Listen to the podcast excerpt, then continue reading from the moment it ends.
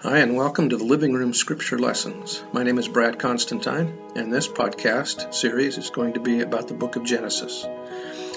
Although this is not an official recording of the Church of Jesus Christ of Latter day Saints, every effort has been made to, to be as doctrinally accurate as possible.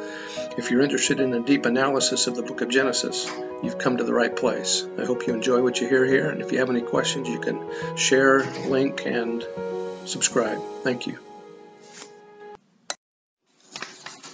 Hi, and welcome back to the Genesis podcast. Uh, this discussion this time will be on Genesis chapter 13. So let's go ahead and get started into this one. This one's about Abraham settling in Hebron.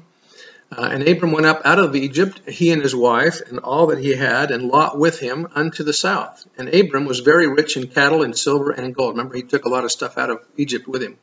And he went on his journeys from the south, or his journey from the south, even to Bethel, unto the place where his tent had been at the beginning between Bethel and Hai, or Ai, unto the place of the altar which he had made there at the first, and there Abram called on the name of the Lord. And Lot also, which went with Abram, had flocks and herds and tents. And the land was not able to bear them, that they might dwell together, for their substance was great, so that they could not dwell together. In other words, Lot's stuff and Abram's stuff were so much that they couldn't live on the land together. There was just too many, too much stuff. And there was a strife between the herdmen of Abram's cattle and the herdmen of Lot's cattle, that they could not dwell together. And the Canaanite and the Perizzite dwelled there then in the land. And Abram said unto Lot, Let there be no strife, I pray thee, between me and thee, and between my herdmen and thy herdmen, for we are brethren.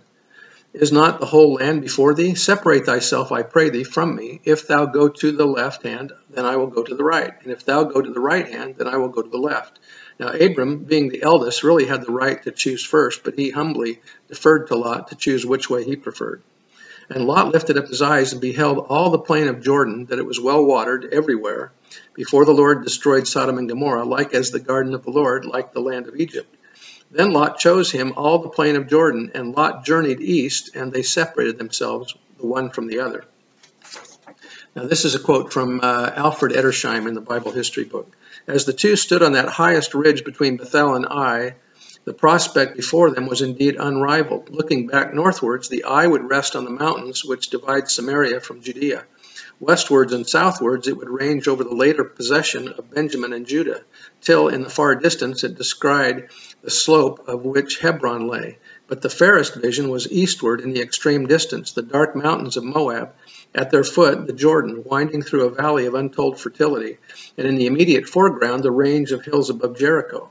As the patriarchs gazed upon it, the whole cleft of the Jordan Valley was rich with the most luxuriant tropical vegetation.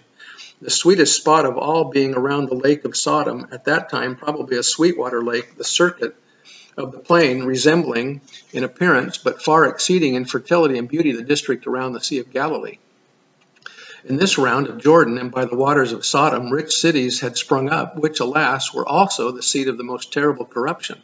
As Lot saw this round or district fair like paradise, green with perennial verdure, like the part of Egypt watered by the Nile, his heart went out after it, unmindful of or not caring to inquire into the character of its inhabitants. The scene might well have won the heart of anyone whose affections were set on things beneath. Lot's heart was so set, and he now vindicated by his choice the propriety of his being separated from Abram. Assuredly, their aims went asunder as the ways which they took. Yet, even thus, God watched over Lot and left him not to reap the bitter fruit of his own choice.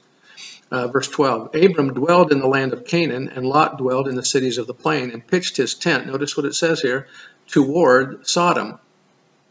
Many readers do not pick on the subtle significance of Lot's pitching his tent toward Sodom, a city of sin.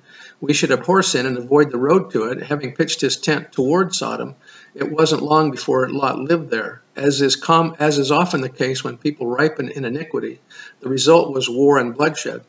Lot was caught up in this and lost everything. Abraham came to his rescue and saved Lot, his family, friends, and his possessions. Regarding the pitching of the tent toward Sodom, it was customary for the women to pitch the tents. Since the tent was pitched toward Sodom, maybe Lot's wife loved the city, which might explain why she turned as they were leaving the city, longing to be back there, which caused her to be turned into the pillar of salt. Verse 13 But the men of Sodom, becoming sinners and exceedingly wicked before the Lord, the Lord was angry with them. And the Lord said unto Abram, after that Lot was separated from him, lift up now thine eyes and look upon the place where thou art northward and southward and eastward and westward. And remember the covenant which I make with thee, for it shall be an everlasting covenant, and thou shalt remember the days of Enoch thy father. For all the land which thou seest will I give will I give thee, and to thy seed forever. Abraham's seed will have the land of Palestine in the resurrection. Elder McConkie said that. The time would eventually come after the resurrection from the dead when Abraham and his children, who have been faithful in the keeping of the commandments of the Lord, should possess that land, and they shall also spread forth as far as it is necessary for them to receive an inheritance. That was Joseph Fielding Smith. Verse 16 And I will make thy seed as the dust of the earth, so that if a man can number the dust of the earth, thy seed also shall be numbered. Arise, walk through the land in the, in the length of it and in the breadth of it, for I have given it unto thee then Abram removed his tent and came and dwelt in the plain of, in the Hebrew says, by the terebinth of Mamre, which is which was in Hebron, and built there an altar unto the Lord.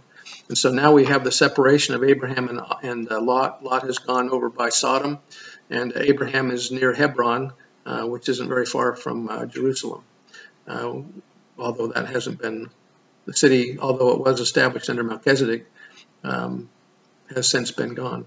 I bear testimony of the truth of these things and that the book of Genesis is truly the Word of God, and that as we study uh, the, the, patriarchs, especially those uh, from whom we come, we might gain greater faith in following the Savior. In the name of Jesus Christ, amen.